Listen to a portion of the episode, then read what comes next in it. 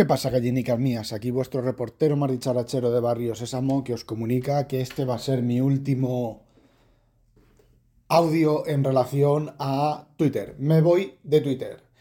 Y me voy de Twitter, pagan justos por pecadores, pero estoy hasta los putos cojones, desde que ha pasado esto de Israel, estoy hasta los putos cojones de denunciar a apologistas del terrorismo.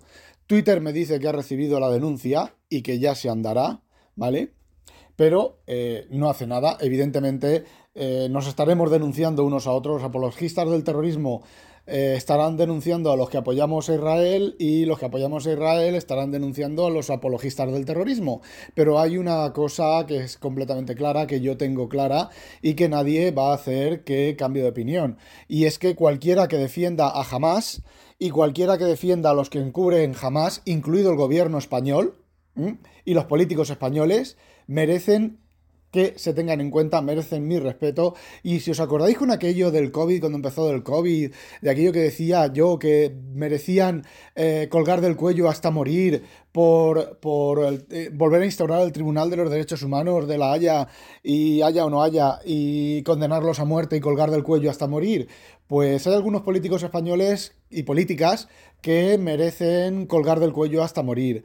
Además, eh, despacito, ¿vale? Ir bajando despacito la... la la banqueta para que se ahoguen y no se les parta el cuello y lo pasen, las pasen putas.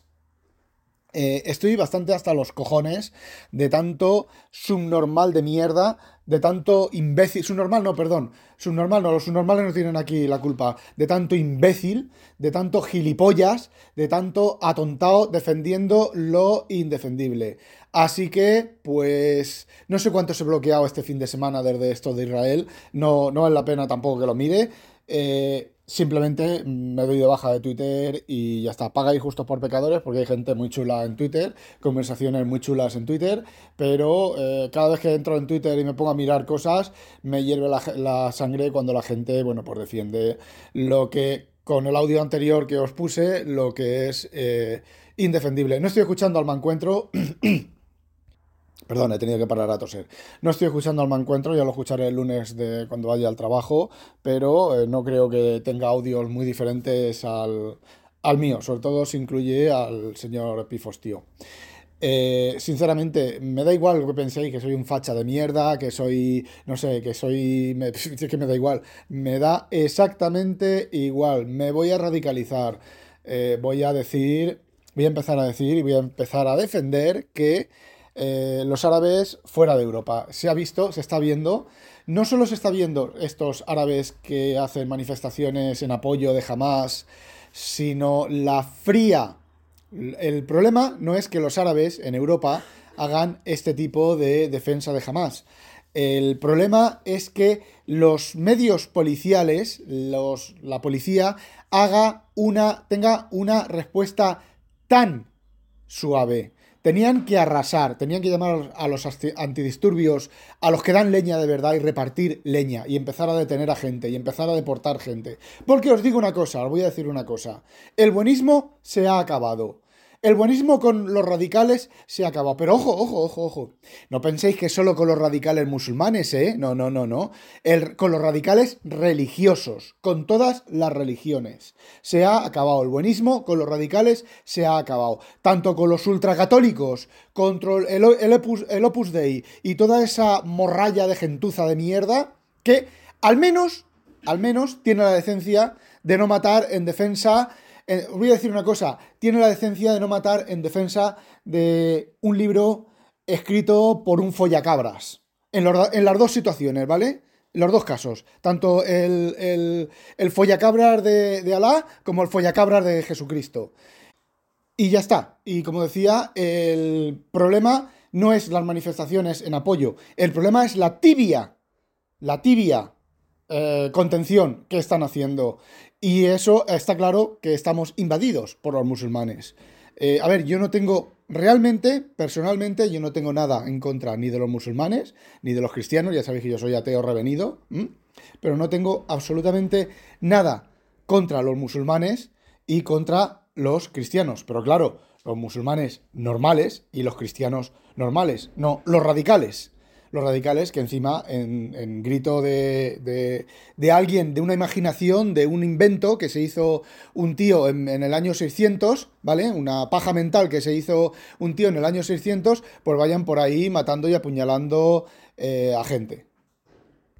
Y si eso significa expulsar a todos los musulmanes de Europa, pues ¿qué queréis que os diga? Lo veo bien. Fijaos lo que os digo.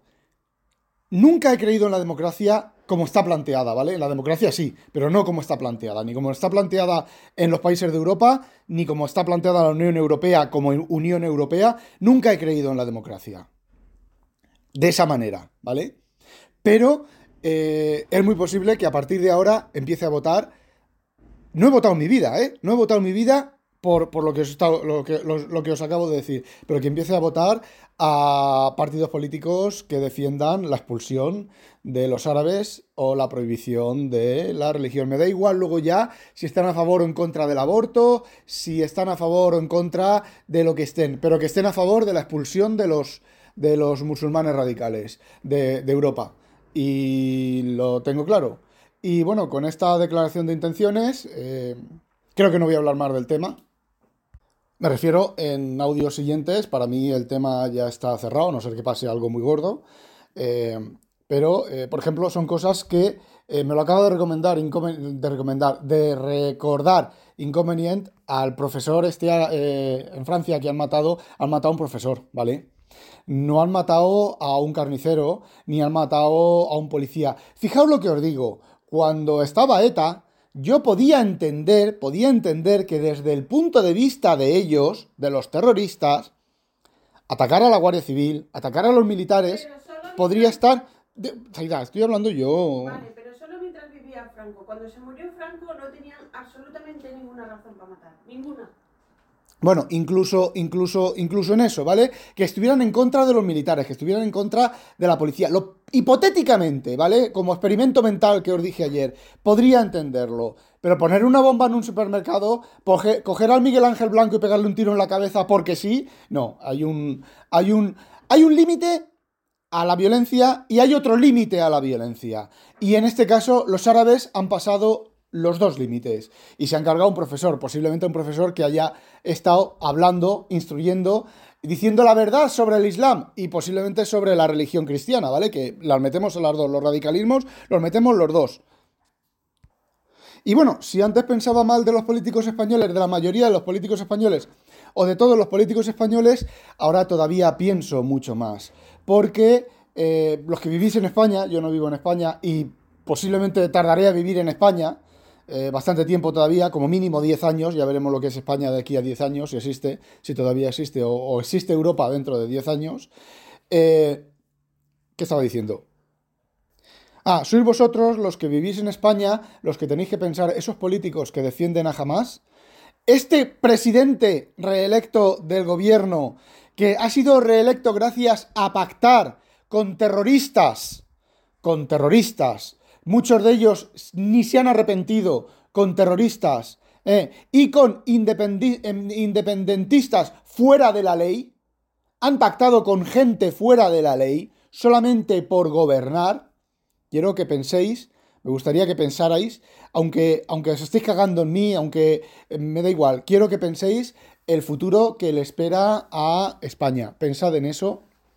Y pensad en los políticos y pensad que a lo mejor es el momento de, eh, no sé, de la Revolución Francesa dos punto cero, de empezar a cortar cabezas y que caigan cabezas, que rueden cabezas, y que ya que los estados no hacen nada, ya que, no me acuerdo, creo fue eh, Stuart Mill el que dijo que si el estado no es capaz de protegerte, es el ciudadano el que se tiene que proteger. Eh, da igual quien lo dijera, ¿vale? Que filósofo, que paja, paja, paja mentalero eh, lo dijera. Eh, llega un momento en el que es el propio ciudadano el que tiene... Si el estado es incapaz de defender al ciudadano, es el ciudadano el que se tiene que defender a sí mismo en contra del estado y derribar al estado, por supuesto. Bueno, dicho eso, no olvidéis, sospechosos, habitualizaros. ¡A demonio!